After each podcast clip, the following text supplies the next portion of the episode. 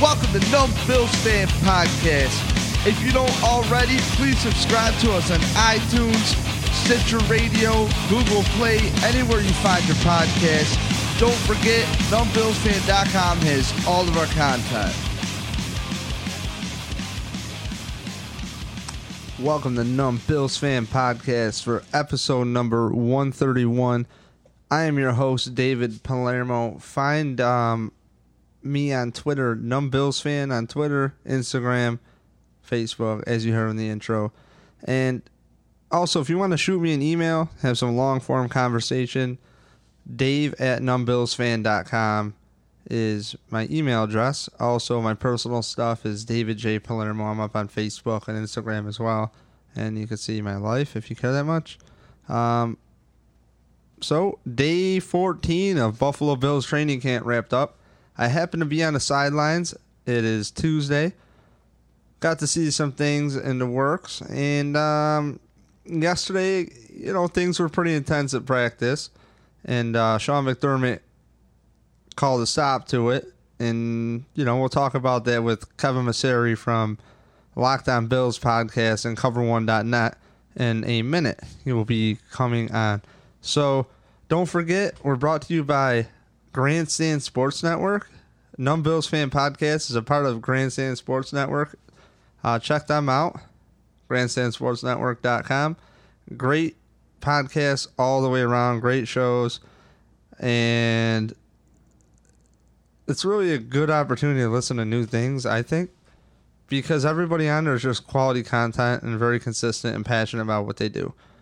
And a lot of people aren't just hanging at the low, not just hanging at the, you know, at the bit to just get something cheap out there. So it's nice to be a part of people who work hard. They look at an opportunity to be on the field as well with covering the Bills. Like you got Drew from Rock Pile Report. Kevin's been out there. Um, a couple other people. So it's really nice to see even other podcasts from across the land that have nothing to do with the Bills do their thing as well. So follow all the Lockdown podcasts as well. Eric Turner and Kevin Massare and Nate Geary, they do Lockdown Bills. It's a great podcast. So again, punchdrunksports.com brought to you by them. Three comedians who are regular comedians at the LA Comedy Store touring. All of them's out. Ari Shaffir, Jason Tebow, Sam Tripoli. Ari Shaffir has a special out on Netflix called Double Negative. So check that out. Sam Tripoli has a comedy album out. I believe it's called The Diabolical. Also has a new podcast called The Tinfoil Hat. Check that out. Conspiracy theory thing. And Jason Tebow is a great follow.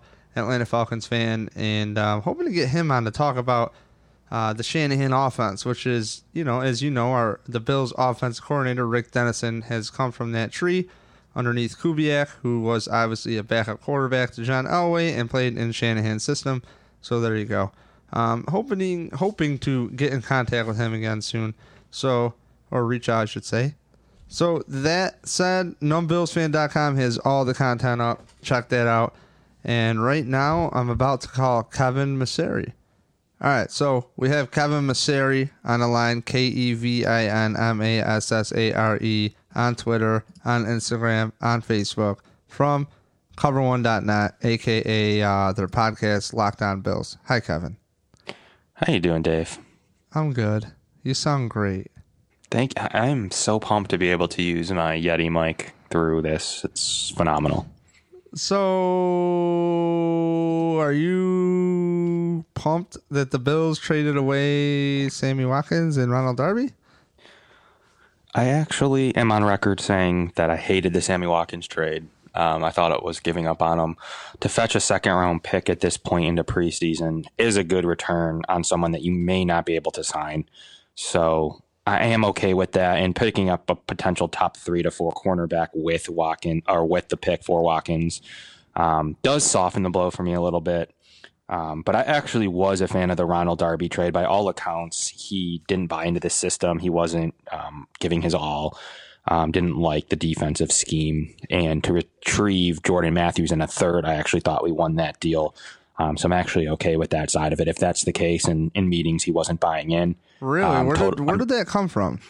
Um, I, I I thought it was a report coming out from. I'd have to find out the initial source of that. Not, I don't know to put you on the spot, dog. Sorry. No, that, no, I, I don't know. I just don't know where it, where it, where it stemmed from. I don't know if that was from an interview in Philly or where that actually came from. But by all accounts, actually, he's Philly's number one corner, um, and he's supposed to track and follow um, the number one uh, wide receivers. So it'll be interesting to see how he puts up with that. He didn't do a great job at that yesterday or last year, and um, it'll be interesting to see him take that true number one cornerback role. But I do think with Jordan Matthews, who is a bona fide number two receiver to me in the NFL and a third round pick, I do think we fetched what the proper uh, compensation was there. So that definitely wasn't a sell now move.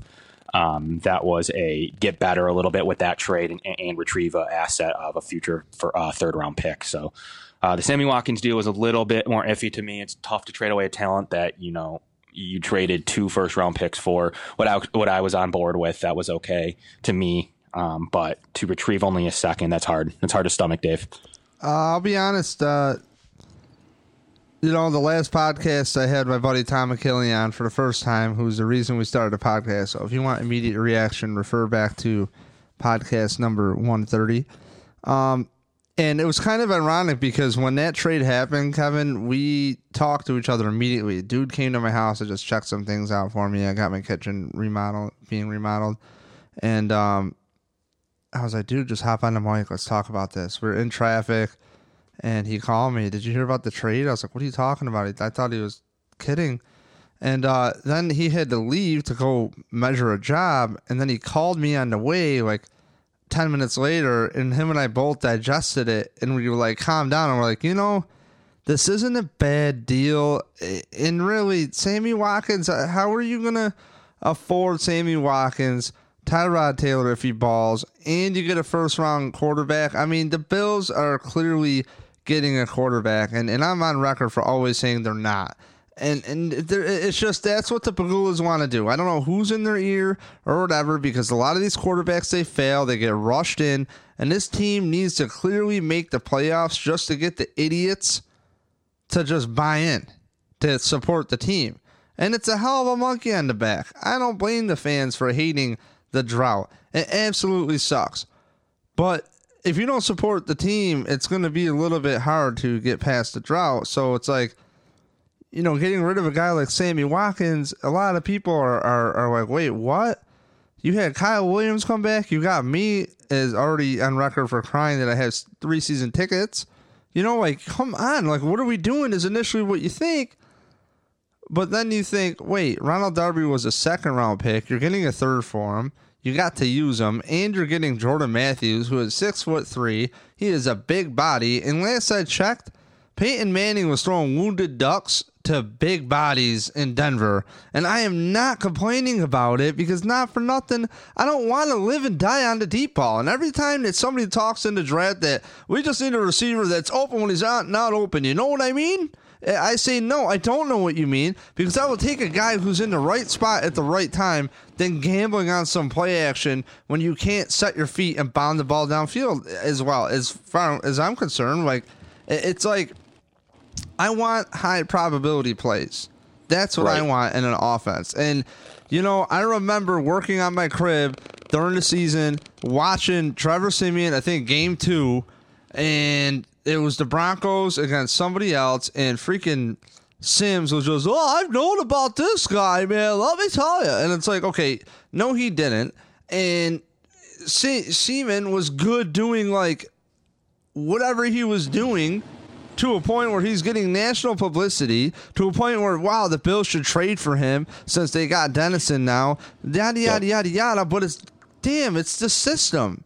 It's the system. It's throwing Yeah, the system is quarterback zones. friendly. Yes. It's, it- it's quarterback friendly, Dave. And you'll see guys like Trevor Siemian. And to me, Nathan Peterman's uh, another example of, a- of a player like Siemian. Perfect who is a example. Later round draft pick that's going to excel into a Dennison scheme with an anticipatory throw. Um, you'll see that a lot in a West Coast offense, and uh, especially with the draft choice of Nathan Peterman, who to me was a third round pick. Um, to be able to grab him in the fifth and potentially take the second quarterback job and, and, and make TJ Yates cuttable. Um, I think that that's a big win out of training camp. One of one of one of the biggest notes. I, I predicted that uh, right when we drafted him through OTAs. I, I really did think Peterman would take it over. He, he struggled a tiny bit out of camp right off the bat. But uh, by the first preseason game, he he got his bearings, and we started to see that. And I don't think he'll let go of that second quarterback job. Um, at his price point, you know, he's only making about five hundred thousand dollars a year, six hundred thousand um, dollars. That makes TJ Yates cuttable, and also opens up a roster spot. I don't, I don't really. And I'll be, I'll be honest, man. I was a little bit pissed off. I said it last podcast. We got About rid what? of Cardale Jones to, to watch TJ Yates play football. And I mean that in the most positive way. I'm not going to take a shit on TJ yep. Yates because I have been a supporter. Thought it was a very smart move.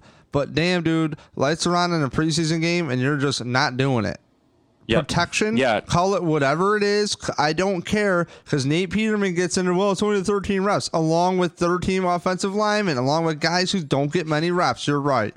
And he's still getting the ball out quick. And then, as McDermott said, he's starting game two with the second team. So yeah, absolutely. I'm stoked on that. And McDermott yeah, said one, that for the presser today, by the way.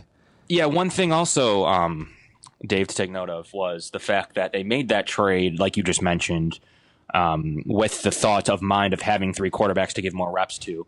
Um, and Yates, like you just said, did not run with that ability. He was basically given the second quarterback job to keep, um, and he was unable to do so. So, you know, he was probably one of my least valuable players of camp. I would put him right at the top of someone that did not run with the opportunity he was given.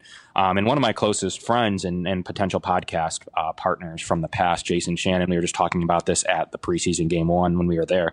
Um, how disappointed he was with the you know trading uh, Cardale Jones for essentially next year seventh round pick. Mm-hmm. How could he be worse than TJ Yates today? Should have made the move to cut Yates and, and keep Cardale as you know kind of competition to, to uh, Peterman and, and, have him on the roster. Um, so it is disappointing. You make that trade with Cardale, figuring that Yates is a solid backup quarterback in this league and Peterman's your development guy. Well, you got what you were looking for out of your development guy so far, and and and, and even more so, he's going to take that number two.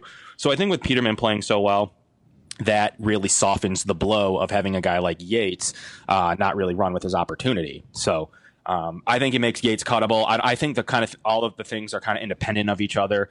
Um, if Peterman took and ran with the quarterback two job, it makes it easier because now we don't have to th- keep three quarterbacks. You can have Yates sitting out there in, in free agency. If someone signs him, God bless you. If not, um, you know he's kind of there if we need an emergency quarterback situation. Now, one thing I wanted to bring up, which could actually lead me into another point I wanted to keep Cardale Jones is um the the Bills got these picks, and what people are not saying, which I'm going to say here first, is you have again two first round picks for next year, two second round picks, and two third round picks. You're losing a sixth round pick. Now, what's rad is the Bills have never been in a position where hey, we're on the cusp, we think, of making the playoffs here, and we need a run, and X player X went down, and there's this player on said roster before the trade deadline. Let's shoot one of those picks over for him, and it might work out. And people, I don't think the Bills are necessarily done making moves. I really don't. And after game two, we'll definitely be able to tell what they want to do. Um, I think the systems are very friendly to to the players to pick up. Um, conceptually, it just seems simpler. I don't know why I assume that, but it just seems like these guys can just do their thing defensively, especially. And um, I'm kind of thinking it over. I don't think it's really that much of a shock that Cardale Jones is cut. But I will say, like, it shows you what football is in shorts when TJ Yates looks like he he just was not good. And it's really disappointing because you talk about keeping players and keeping picks. Well, you're giving guys away for nothing. You know, and that's a third round pick from last year gone. It just doesn't really add up that you're just going to give away players when everything is based off of potential. It doesn't make sense. TJ Yates is any other quarterback. Right. Yeah. I mean, You're right. It, it, His, I his think preseason I think they- performance showed that TJ Yates is on, like that last game showed me that he's very replaceable. I think without the potential asset that they were going to gain, they knew the likelihood of Cardale beating out Yates and Peterman were very was very unlikely. So they figured before we cut this guy in September, we may as well take a seventh with a condition. I believe I don't know how that condition works. It could be higher, but it's at least a seventh next year. They said, you know what, that's another asset we can throw in the pool for a guy that's going to be looking like he's going to get caught. I think they just seem similar on a very, very small level. The same thing they did with Sammy Watkins next year. They weren't sure if they could signability. They keep using the word signability, like that's a word. Um, they use that like the same way with Cardale in a real lesser extent. Like, hey, I don't think this guy's making the team. Let's take this asset now while Anthony Lynn likes him. And the guy threw two for nine and looked awful. Um, can he get better on that? Yeah, I mean, um, I, I, don't think there's anywhere to go but up for Cardale. But going two for nine and against the threes when he's playing against threes, Right. Um, and we just saw it- Peterman, like you said. You know what I mean? and we just saw Peterman. So uh, to me, I, I, I, I don't I don't care about Cardale Jones. I, I, I think you take an asset all day when you can take it. It was he was drafted by a different regime. Um, It just doesn't add up when Right. you talk about getting better for tomorrow and all this crap and remaining good for today and you're on this this putting out flames thing right now you're gonna have to put out fires. So there's definitely a plan well how do we put the fire out? You don't just come up with this overnight. Like no damn way. They've had to have had a month to figure out how to soften the blow. And um, you know obviously none of the players mentioned it. And duffy there at wcmf he even had a great tweet that hey you know what's amazing about this these trades is nobody knew about it outside the building. Like like nothing. Like nobody knew about it and yeah, absolutely, and you're right. It, it, it is a different regime to say, oh, just right out of the blue at one o'clock on a, on a Friday that you know these these trades broke um, without any inclination, not even a couple hour notice. Um, I and and I, I was was on the record saying I thought that even a le- a small little leak, even to national media guys, could have helped soften the blow where people were kind of talking about the trades and waiting to see what compensation would be, but. The way those two trades came down at the same time, at the same exact moment, right after the Ezekiel Elliott suspension, it was just it was awestruck, man. It was just kind of like, here's a bunch of news uh, all at once, no leaks. You have to kind of digest it all over the course of the day, and it was one of the wildest experiences I've had as uh, reporting on the Bills to date. Yeah, that was absolutely nuts. I couldn't believe it. Um, so schematically, I think Jordan Matthews is a great fit. Uh, I'm very, very, very stoked. I just think that having big guys is good because these guys are all willing to block. These guys are pros, and I don't know what you think. With Sammy Watkins on the damn field, Kevin, I thought he was. I thought Anquan Boldin was better in every Right. aspect. I feel like Anquan Boldin is just a fucking professional, man. He is just like in the right spot at the right time. Ball goes thrown his way. I have not seen him drop a ball. I have not seen him drop a ball. And it's just like the way he moves, the size of him is enormous. Some somebody said, "Oh, he looks heavy." I, whatever. Get to the right spot on time. I don't care if he's a sumo. Is he gonna catch it? Like, can he still get YAC yards? Yup. Okay. Well, that dude lives and breathes over the middle, and that that guy can do anything. He's played in this league too long. You know what I mean? He's come on, man. The amount of targets that that Anquan Boldin would get on a heavier load, quote unquote, a heavier load in Bills terms, compared to what he got on Detroit would probably be the same amount of targets when you got a running back like LeSean McCoy. So I expect him to get the same amount of targets out there this year with Sammy gone, maybe a little bit more than when you play for Detroit, who throws the ball all the time. Yeah, absolutely. And uh, here, they traded for a guy that that is a scheme fit, as you've mentioned. Um, now they have three of them. Anquan Boldin, they chose they chose Zay Jones in the draft, so they have their veteran, in their draft, and they have their younger um, guy who's Jordan Matthews, who they've also chosen to fit the scheme. They have three players now. Wide receiving core is vastly different than the last you know, call it five years. Um, I do think this is the most all around wide. I will be on record saying this is the most all around wide receiving core we've had in a while. It is missing the top end talent in a guy like uh, Sammy Watkins and, and a, a really good number two in, in Robert Woods, but between Marquise Goodwin and Justin Hunter and Walt Powell and guys that just weren't able, Walt Powell and Brandon Tate, who we still have. So really, you're just losing uh, Marquise Goodwin, uh, Robert Woods, and Sammy Watkins. So you lose those three. However, between how much they were all off the field, all three of them collectively, and Goodwin, you know, isn't arguably might not even be number three in the first place. Um, you're gaining three guys who are you know consistently always on the field. Their catches machines, their scheme fits. That you don't need to to to play a certain scheme to fit their style. They are they fit your scheme. Um, so you have a dual um, purpose there. So with this kind of wide receiving core, and then you throw in some of the backer end talent that's probably better than um, what we had last year. So you still have your Walt Powell and Brandon Tates, but now you're adding in guys like Rod Streater, Andre Holmes. You're adding in Philly Brown. You're adding in Cecil Shorts. These guys are all better than anything we had at points throughout the year last year. And then you still have your your your Powell and your and your Tate. So you, are looking at a six or seven, eight man got, uh, potential. Cecil Shorts was another great player who, just like Eddie Yarbrough and just like um, uh, uh, Shamiel Gary, you know, you you have guys that have played out in, in training camp that you might not want to cut now. So you have a really deep wide receiving core. It's deeper than usual. Um, to have that depth, though, we did sacrifice a little bit on the top end talent, but these Bills team have been very top heavy for many, many years. And look at what that got us, you know, seven and nine, eight and eight. Um, so to, to remove some of that top heaviness to add into some of that depth, um, you have a little bit of depth on the D line, you have a little bit of depth of the wide receiving core. Um, same thing. They built cornerback the same way. You don't have that high end talent, but you do have three or four number two cornerbacks, three or four number two and three cornerbacks um, with Shareece Wright, EJ Gaines, um, you know, Trey White. We'll call him a number two at this point in his career um, until he proves he's that number one, you know, but still, you have a bunch of talented and Kevon Seymour. You have uh, Greg Mabin, an undrafted free agent, another training camp all star who's played really well. So you have a lot of undrafted free agents who have played really well for these uh, under these these schemes. Um, and you you know linebackers another place where you have a lot of depth and missing that top end talent still. So you, you have a lot. You can see where this roster was built. They took a couple of high end players that they've had in years past. I you know i.e. Sammy Watkins, Robert Woods.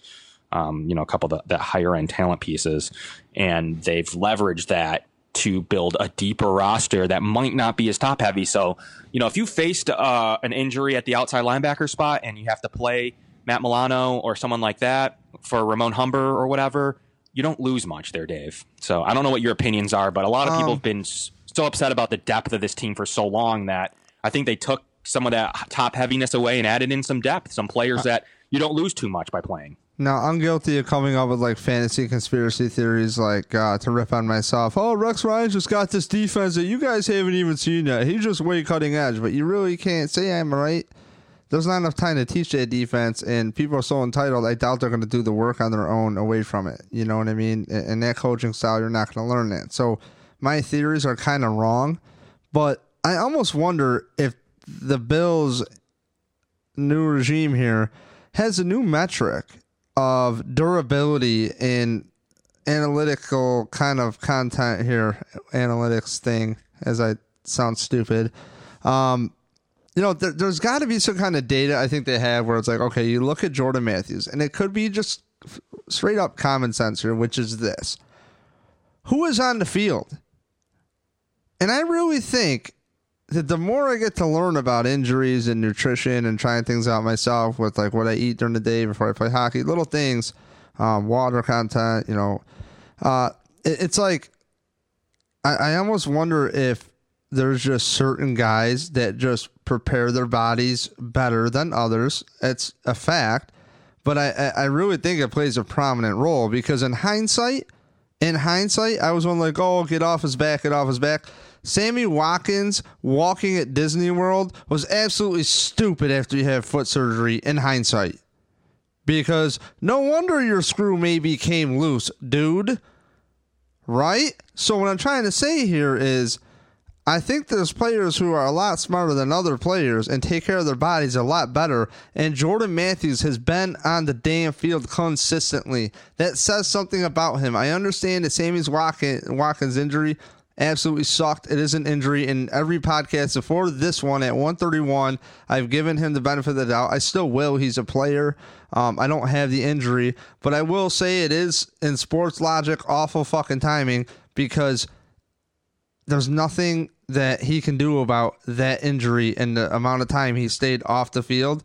But there's other ways and, and hints to get that maybe he wasn't always – the brightest person when it came to his body. If you're hearing things from Tyrod talking about nutrition, yo, you know, this year he's definitely like stepping up on what he's on his work, and and it's like, whoa, what? Uh, and, and, these kids come in with these super unreal expectations, two first round picks. You know, he just doesn't know. You know, and I can't get mad at him. But I think that like these these guys in a new regime really in a roundabout way to get to it, they really look at who's on the field, who's been on the field in their career consistently, and that's where they want to put their eggs. They want to put their eggs in the Anquan Boldin basket. They want to put their eggs into guys who have done it consistently. And and what I wonder is this is like what if what if Sammy Watkins is known as not what if what if he's not as hard of a worker as we think? I saw him working his ass off, but I don't know what goes on behind the scenes.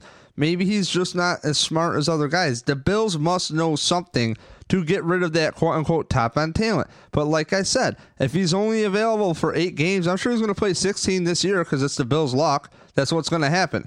I read the narrative nationally is going to be like, how the hell did the Bills let Woods and Watkins go? Can you believe Jeff Goff? Oh, wow. You know what I mean? Like, that could be the narrative that we're used to in Bills well, land.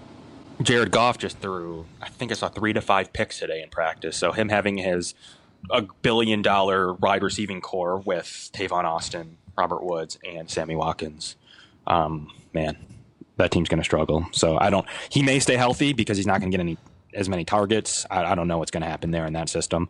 They're already unable to run the ball, even though they have Todd Gurley. I that's just not a very good team. Jared Goff is just he, he had a terrible rookie year. He needs to make great steps, and everyone says, "Well, Peyton Manning had a bad rookie year," but man, he just doesn't have Dude, Peyton Manning has. Do you get what I'm saying? No, I think there's a durability. I think the team really looks at who's on the field. Durability the most. and signability. Exactly. Right. Yep. That's who they're yep. going to put on the field.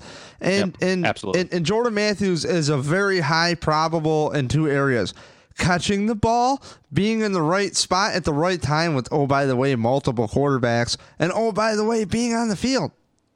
Okay? I can't tell you how many times I've seen Bills receivers where there's some mixed communication. I'm not going to label anybody, but we talked about them about a minute ago. Right. You know, and it's like, oh, my bad. Well, bro, no, not my bad. You're better than that. Not my bad. No.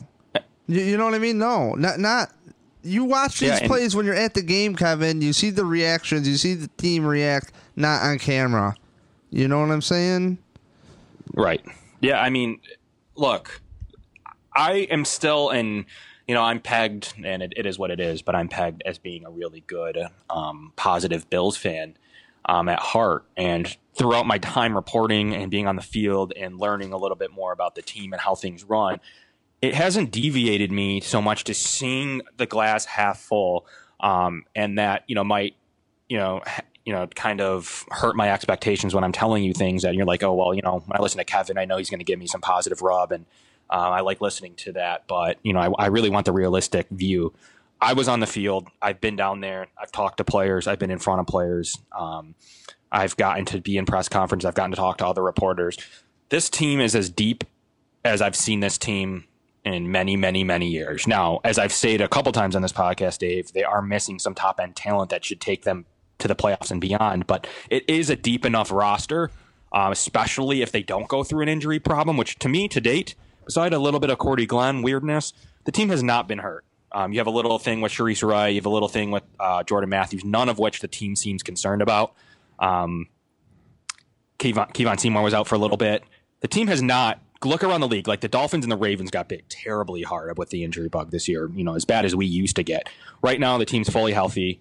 Um, I don't care. I, they, they went through camp without a major injury. Um, those are big, big, big, big wins. Uh, camp and one preseason game without major injuries. Those are big, big, big, big, big, big, big wins.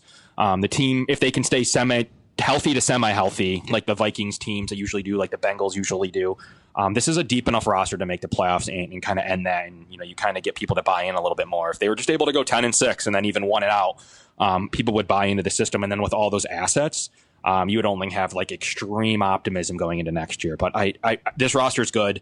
Um, the, the offensive lines ranked top five. I just read an article yesterday that uh, a lot of a lot of people, Ross Tucker uh, ranked the Bills in the top five offensive line groups. So you have that. You have a top five running back. You have an above average quarterback. You have a wide receiving core that's sufficient.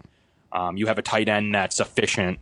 And you have a defense that's going to be in the top 10. I, I, there's everything I see with the defense is going to be good. The scheme is, is, is well suited for all their players. Um, you have a pass rush. You have an outside linebacker, Lorenzo Alexander, who can come after it. You have good enough corners. You have good enough starting safeties. If you know, obviously things can change with injuries. Um, but that's that's kind of just where I'm at, and you know, I want to ask you, Dave. With with all that being said, who was your you know looking at you know Chris Brown? I should know who's you know one of my favorite writers, and I know once again he works for the Bills and uh, he, looks at things in a positive lens like I tend to do. Um, however, he's a very realistic writer. Um, and he he hustles really hard. He's a really good. He's active on the sidelines. I, I got to watch him, and he's active in press conferences. Um, I I don't really care. I, I, think he's one of my favorites to date. I will um, you know, kind of kind of someone I look up to. Um, but he just came out with his training camp awards, Dave. And what I meant to ask you is, you know, he came out with his MVP, his most improved player, his most consistent player, most valuable newcomer, most promising player, most encouraging comeback story, most impressive rookie, most surprising player most inspirational player and best hustling player. Um, so I wanted to know, you know, before we sign off here today, I wanted to know if you want to kind of do this real quick. Yeah. Um, do you want to just go right down the list? Yeah, let's do it. Does he so have- MVP, MVP, uh, Chris picked LeSean McCoy. Um, who's your MVP, Dave, of camp? Can I just go agree or disagree and maybe suggest somebody else? Sure. Not to No, be not to ease out of this. yeah, that's no, that's fine. And and a little note to piggyback on what you're saying though, real quick about Chris Brown. Um, it's really been rad to be behind the scenes and watch guys who've been around the game like Vic Carucci, right? Who who or uh, see how he works. I, John Murphy came and sat down next to me and, and had a pleasant conversation with me about music. His kid plays drums and does music. That's awesome. You know, um, so it's been cool to see how people work. But what's cool about Chris Brown is I don't know what he does or doesn't have for assistance, but I know Right. other people have like a whole team of guys that go, let's go get the scoop. Chris Brown just like works, puts his head down. He's pleasant. Um, he's a real person. You know, when he talks, he's a real human. He's not like some phony person. And honestly, for being a, uh, somebody who works for the team, he really says some things that I think he's one of the most objective people there is. Yeah, no, I mean, he, just because he works for the team, he does get painted as a uh, positive and only gives you the, the the the bright side of the story. But I I see a lot of neutral ground with Chris. He does track a little positive, but I appreciate that uh, he has to a little bit, and uh, um, he's one of my favorites. And I, I, I the big thing for me, um, he puts in the work. I, I watch him put in the work. I watch him. You know, do his job as well as anyone. He and he really is deserving of where he is today. So And- I do really appreciate that. And camp ended four hours ago, and he's got this article up 29 he's minutes it. ago. You know what I'm Yeah. saying? So, Yeah. um, so most valuable player, you said LeSean McCoy is what uh, Chris Brown said. I would Yep. agree because LeSean McCoy has been the most consistent player. I ain't even worried about LeSean. LeSean, do your thing, do your working out because LeSean, I was having this conversation with um, my friend named Clinton, who's going to come on the podcast. Um, He's actually a Starbucks employee. I see him every day, but he's an Eagles Nice. fan. I actually had him on my Instagram. He works at Red Wing Stadium as well at Frontier Field. So um, he's a cool dude, and he's obviously an Eagles fan. And I was like, dude, man, LeSean is just on a different level. He is straight up, works his ass off.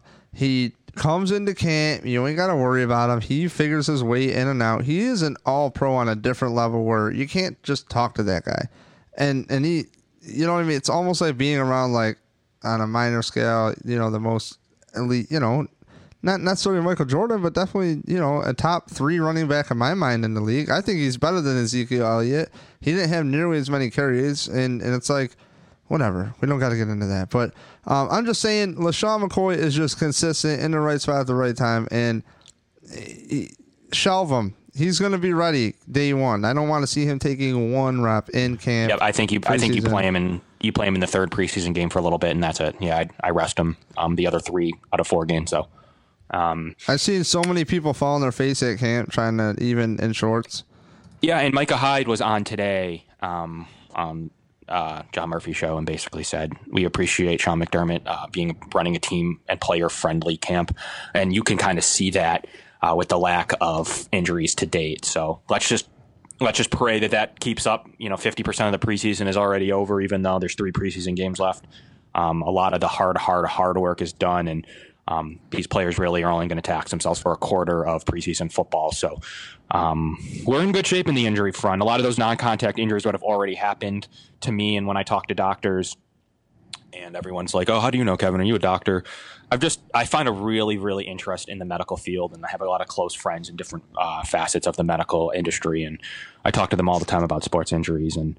Um, those non-contact injuries would have happened by now if they're going to happen. So contact injuries can always still happen: concussions, broken bones, um, things like that. Um, really fluky ACL tears could happen, but those non-contact injuries are pretty much already said and done f- so far. So um, someone's muscle is going to go, it's going to already go. So um, for this year, I, I, think you're out of the woods minus a bad contact injury. So um, with that being said, MVP LeSean McCoy, I'd agree. He just phenomenal. This team rides him. He could be the sole purpose that they could break the the uh, drought either this year, or next year, as long as he's on this roster. So um, going into most improved player, um, who's your most improved? You want me to read you Chris's, or do you want to give well, me yours, Dave? Chris Brown is Jonathan Williams, yep. Um, running back. You could say that. Um, I would, and then he has honorable mention Logan Thomas. For me, I think for, you know, I expected this out of Jonathan Williams. I'm sorry, I, right. I don't.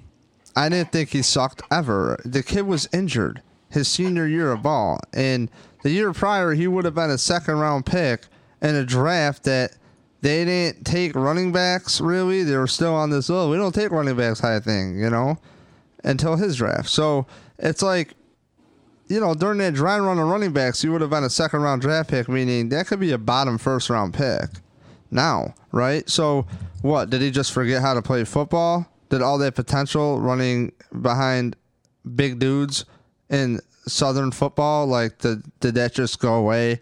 No, he didn't forget how to play football. But when you're also running primarily one style of offense versus a multiple style run game like Greg Roman ran, it's also a lot easier to learn, right? If you're not learning as much.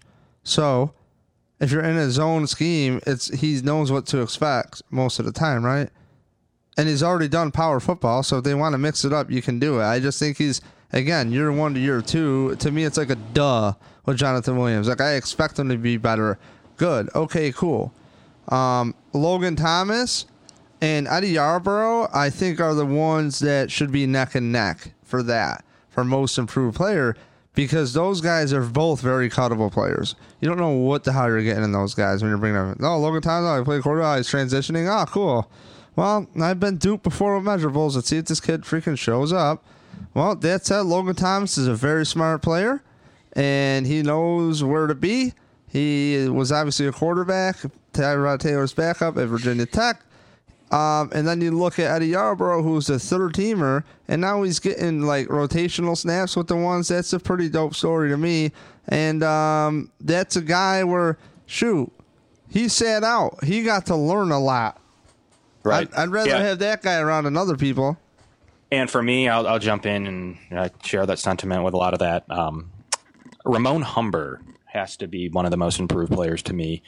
Someone not even talked about, but to hold that weak side linebacker spot from a couple of talented young rookies and um, Gerald Hodges behind him, um, he's improved a lot since the days with Rob Ryan, um, not only in the Bills last year, but in his days in New Orleans. Um, Ramon Humber's played well he's improved from what I thought of him as a special teamer, similar to Lorenzo was last year. Ramon Humber, to me, is the most improved player to be able to hold on to that starting job, to never lose it, to be recognized by this new coaching staff. Um, I think you had to develop a lot in your career to be able to get to that point to being a you know a fringe starter to a special teamer back to being a starter with a whole new team and, and roster. Um, to be able to be in that starting lineup in, in this type of defense most improved player to me to be able to to to win that and be consistent. So, um, speaking of consistency, leads us into our next section. Most consistent. Chris gave it to Rod Streater with honorable mention Stephen Hauschka. Uh, Dave, kick us kick us off here. Yes, no. Um, I think the, I think a lot of these categories are honestly interchangeable because after most sure. inconsistent, you have most valuable or most consistent, most valuable newcomer, which is Anquan Boldin um, and honorable mention of Leonard Johnson. Um, because to me, even right off the bat, I thought first day. I mean, not to be stupid here. I mean, he only had limited reps, but I would say most consistent. Also, a newcomer would be Anquan Boldin. I would almost put Rod Streater on a list of maybe in another honorable mention of most improved because we didn't know what to expect from him. Right. Um, Because a lot of these guys have similar stories. I mean, again, look, I, I mention it all the time. Look at Hankerson last year. You know, he seemed like he's a big guy, seemed like he was balling, but he had some key drops. Ah, they might not read too deep into those drops. No, they did. They caught him. Um, Right. Most most consistent. Shoot, Tolbert calls him house money. Stephen Hauschka, like, come on, house money, and that's it. You know, so um, obviously a duh with Stephen Hauschka. That's what we expected, which is great, especially in a different area of the globe. So, um, man, And and I'm what's that? I, I, I know I agree with Stephen Hauschka. He was going to be one of my top, but I'm going to go with Richie Incognito. I mean, just always consistent. You know what you're going to get with him, being a team leader, um, giving every 110% every single day, um, being a solid as good as any guard in game right now. that Um, guy is so fucking massive. Richie Incognito is so fucking big, dude. Like, Yep. he like walked by me today. Camp I was like, the camp just had me. I think I'm like, fuck, man, I don't want to be right here, dude. They're like walking right by. He's like, let's get out of here. We're, we're while they're giving Right. away free shit. I'm like, yes, God, this is over. And Richie, Richie's a big supporter of the uh, Locked On Bills podcast by Cover One. So, um, That's really cool, a- man. I see that all the time. yeah, he intros us now. And, uh, anyways, regardless of that, Richie is definitely Wow, my way to way to player. humble brag, Kevin. Yeah, you know, no big No, deal. no, that was and po- Richie, that was post my decision, Dave. That was Me and- post my decision. Don't worry, man. Just me and Cakes just fuck shit up, dude. He just does intros for me, man. Like, don't worry, bro. Like, Yeah, I know, you know, we're we're tired. We email. right? But you're really, real quickly on this briefly. You're right on the Rod Streater case, where every year we have a receiver that's consistent, and that necess- doesn't necessarily mean anything. But Yo, I think. Uh, bring back I Marcus think in this Easley as case, far though, as I'm Dave, concerned, I think man. he makes the squad. He makes the squad. Can we put Marcus Easley in there? I still want to see Marcus Easley start a goddamn football game. Like that's all I want to see. He was. He was. Yeah. Don't He's rip on Marcus, football. man. I got a sore spot for that fourth round pick right. same year, in He 2009. talk about a guy who, who, if nothing else, we won't rip on him. He can't stay healthy. Um, Poor guy. He's has the worst luck, dude. yeah, he does. Most valuable newcomer, like you said, could be Stephen Hauschka, could be Anquan Boldin, Leonard Johnson. Um, I don't know how it's not Trey White. I'm calling it now. Does that count? I'm calling it now. No, that don't count. He ain't that valuable. Okay. He ain't that valuable, dude. I ain't putting any stock in the cornerbacks. If this zone No? scheme is supposed to be like a little bit easier, let's put a fake percentage, right? Yeah, On but he has a lot in his shoulders after the Darby trade, though. Whatever, I mean, dude. Too bad. Sean McDermott. If they did, if him and Brandon Okay. Beane did not learn from the Carolina corner situation, then I have to trust that. Well, no, this is different. You know what I mean? I have to trust that. I, I don't know what you know what I'm saying. Like I, I don't know. I think it's asinine, but it is what it is. If they think Trey White's that good, I gotta trust them on it. That said, what if they just go wait? These front four are so monstrous. Lorenzo Alexander ain't no dumbass. He's going to be in the right spot. Preston Brown is uh, the coach's son, as I love to call him. You know, that's the coach's son out there, 52. And we already talked about the other linebacker who's consistent all the camp. Consistent. Held on to that spot. You know what I mean? Like, come on. It, it's, All right, fair, so fair I- enough, Dave. so then you got the two safeties who seem smart. So now your weakness on defense, you might be able to argue right now, is your corners, which very is very very important. But if you got guys who can get there and disrupt shit, then I think you're cool. At the same time, I don't disagree with you. Okay. I think he's been very good from day one, day one of coming into Buffalo. Um, I- don't think you can take anything away just because of what scheme and who their coach is. The guy's been good. Um, he needs to step up even more now without uh, Ronald Darby. He's going to be my most valuable newcomer in my mind. And move, moving on to most promising player, um, Chris gives it to Gerald Hodges. I see where he's coming from. I don't know how you can't go with uh, Shaq Lawson, like most promising player. He's back and healthy. This is really his second year, but really year one and a half. Um, he's been great. He looks leaner. He looks in phenomenal shape. He's getting after it. He is by far my most promising player. I don't know how he wouldn't be, but Dave, Okay, I think uh, you're gonna think I'm nuts here. Maybe I'm overhyping this, I think Anquan Boldin's going to be the most promising player. Maybe Wow, like most going promising, to be. huh? Yes, because Wow. you can't be. I, I'm telling you, man. I've been rooting for these vets my whole life. I've been rooting for these vets my whole life because it makes no sense to get a younger guy other than money, which I understand is a big deal. Um, like it makes no sense to get a younger guy who is very new to even just living the life of a professional athlete and thinking that he has a lot more potential to get his shit together than a veteran who's just bounced around, man. I mean, I honestly think that once Anquan Boldin showed up, like shit got real. I, you know what I mean? Like shit got real in that building for for the receivers. And now that Sammy's gone, shit definitely got real. I expect this team to be coming out the gate hot. And I'm telling you right now, Anquan Boldin, we don't got to necessarily say if healthy like the other receiver. Okay? Anquan Boldin will make Tyrod Taylor this year. Okay. I, I really think I so. mean- I really think so. He will make Tyrod. He will make Tyrod Taylor. They're going to throw to the Yeah, if he, tight helps, ends, man. if he does Like, that and helps Zay Jones, he did his job, Dave. So, um, Ex- as help Zay Jones, help everybody. You know what I mean? Help everybody. This is Anquan Boldin's opportunity to be a fucking hero, man. This is his opportunity to really earn the key to the goddamn city. If this dude's just catching balls over the middle and just running through people, you know what I mean? Like if he is Andre Reed 2.0, it's fucking over, man. And if he's in the right spot at the right time, Tyrod Taylor will throw it to him. I talk to people all the time, and I think the most consistent thing I could ever say about Tyrod Taylor, about his inconsistencies over the middle, is that if he has people he trusts, he will throw them the ball. That is not a problem. I think a Okay. big underrated guy who's in the right spot at the right time for a lot of shit, believe it or not, was Marquise Goodwin because he did not drop a ton of balls last year. He got out with a concussion. I know it's typical Marquise, injured, injured, injured, but it, it, it, for a concussion, I can't get mad. You know what I mean? It ain't like a hamstring where these guys are dehydrated. So, um, I just think if he has a rapport with people, he's going to be fine. okay, fair enough. Uh, most encouraging comeback. Really, only two options I can think of: Eric Woods, Jordan Poyer. I would, uh, before reading Chris Brown, he gave it to Eric Wood. I would have. He's always consistent. I, I wasn't really needing to see a comeback from him. Um, I was going to give it to Jordan Poyer. Guy's been good.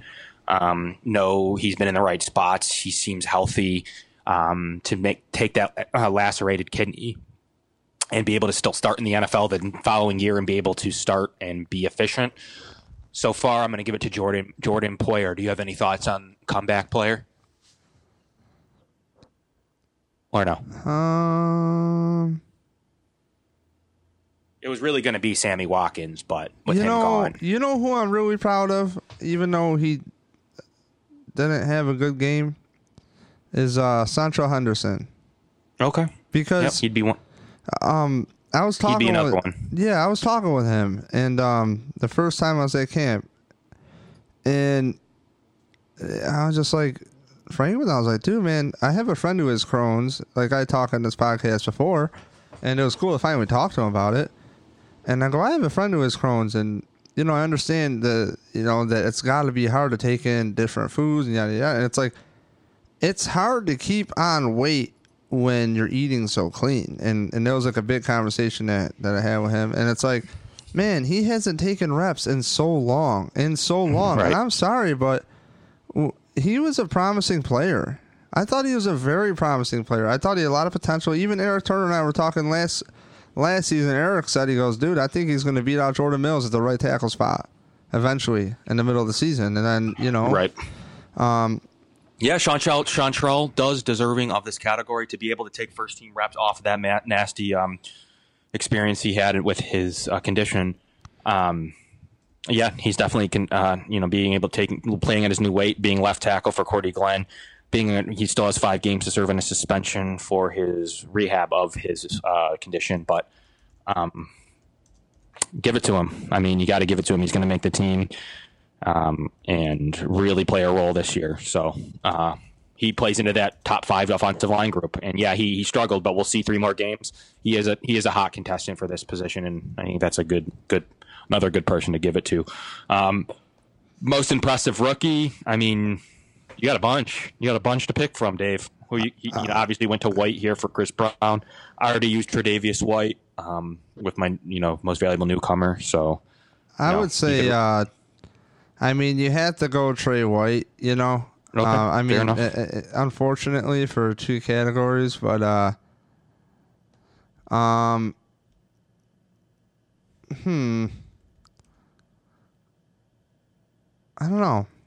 I, think uh, I think Zay Jones stood out to me right out the bat, right off the bat, because honestly, up until today, I've been watching Trey White. I haven't really watched Trey White because um, I, I just think that the cornerback position, it's gonna, it, it's I don't I didn't want to look at it too early and judge it because that's gonna take time. I mean, look at what Ronald Darby did in preseason to his first game, you know, as a as a rookie, and you can definitely tell route running off the bat and and uh, a receiver if he can read the defense right off right out the gate. You know what I'm saying? So I was really more honestly. I'd have to give it to Zay Jones. Uh, I don't know if Shaq Lawson counts, but you know I don't think he gets enough credit either. By the way, because he came in probably not in the best shape by the time he got into his first game, and dude was productive and effective. Okay. So- yeah, and I think you're right. Yeah, I think it's got to go to Zay Jones. I would I would agree with that. Um, you know, coming in with what's happened there, and I think you can say Zay Jones is the most impressive rookie um, to me, definitely. Um, I expected a little more out of White, day one starter, but you know, Zay Jones to me has been the most impressive rookie. Another one I want to mention. This goes into most surprising player next.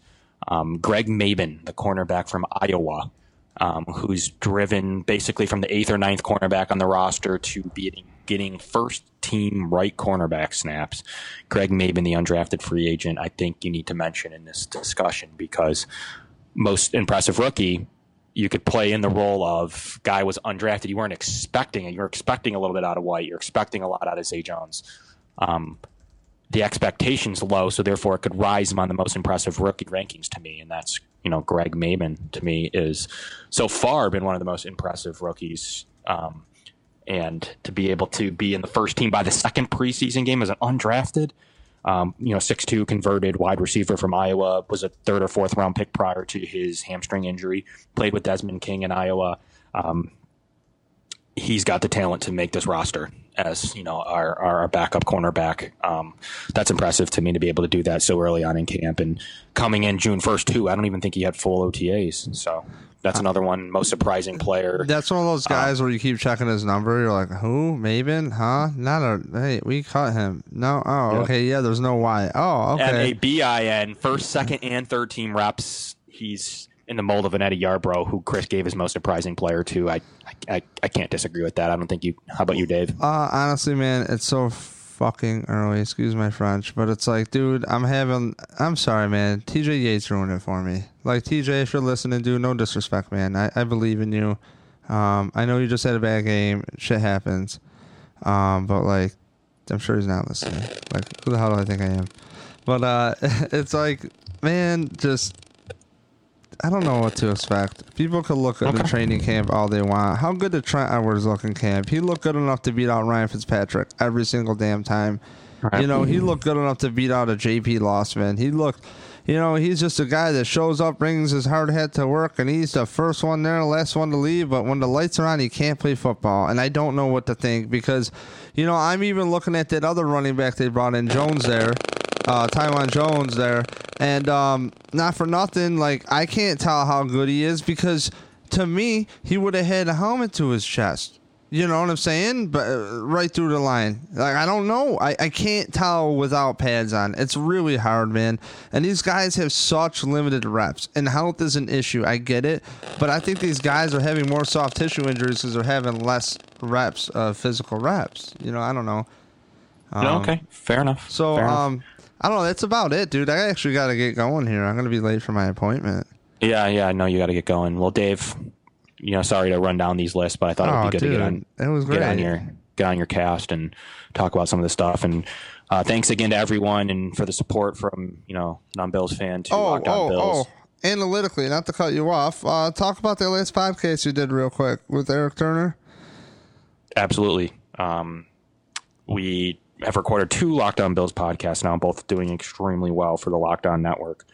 And just want to say, you know, we've gotten thousands of views on that, and we really appreciate the listens. And um, we really appreciate the Bills PR allowing Dave and I and uh, a couple others to be at camp and cover this and have this kind of detailed and data for you to be able to listen to. So we really appreciate the Bills um, stepping up and uh, really giving a shot to to me and you to do this kind of thing. Um, and hey, I'm really excited about the future of stuff. Locked on Bills, Numb Bills Fan, um, Grandstand Sports Network. Wanted to get those all in there and. Uh, couldn't be happier with the way things have turned out for us, Dave. Yeah, dude, we're very fortunate to be able to have the access we do. And uh, we were talking before the show, probably the hardest sport to ever get into to get on the field. And it's like when Eric told me that uh, when we were working this out and this thing was getting worked out to get us on the field, I was like, Come on, man! Don't troll me, dude. I got a schedule to make for work. I can't. You're right. You know, I, I, said the same thing. I gotta be pretend I'm big time. I got clientele, which I really do though. I have a small business, so it's like, oh, like, like, dude, don't waste my time. Are you serious? No, we're dead serious. Come on, no way, really? I can ask questions. Lo and behold, I'm sitting next to John Murphy today. Like, what? Yeah, absolutely. Absolutely. I asked I asked real quickly, I asked Eric the same thing you did and said, Hey man, I gotta drive an hour and forty five to Rochester, uh, to Pittsford and um I'm gonna be missing some stuff. I, I need to know if this is, you know, true and we have passes. I'm not gonna get there and be like, Who are you? But, you know, everything went fairly smoothly. We got our feet wet. Um, got to talk to some media people and what a great experience it was for all of us. And we appreciate the Bills' opportunity and continued opportunity and support for the Locked On, the Cover One brand, and Grandstand Sports, who will be bringing action packed, great news coming soon.